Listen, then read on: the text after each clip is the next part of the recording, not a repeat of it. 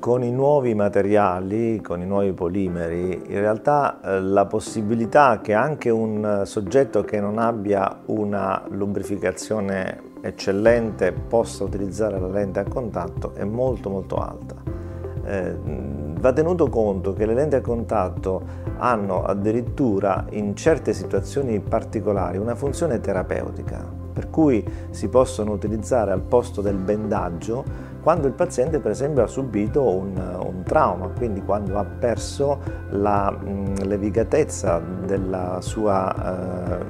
struttura epiteliale. Quindi immaginiamo che anche un occhio che non ha una lubrificazione eccellente non, non abbia eh, particolari problemi se usa la lente giusta e se eh, accompagna l'utilizzo della lente con un sostituto lacrimale in grado di garantire comunque una sufficiente idratazione dei tessuti.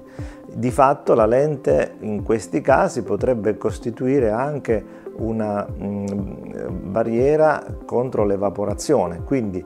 i nuovi materiali e una eh, manualità eh, attenta e l'utilizzo di colliri possono eh, rendere anche per l'occhio secco vantaggioso l'utilizzo di una lente a contatto.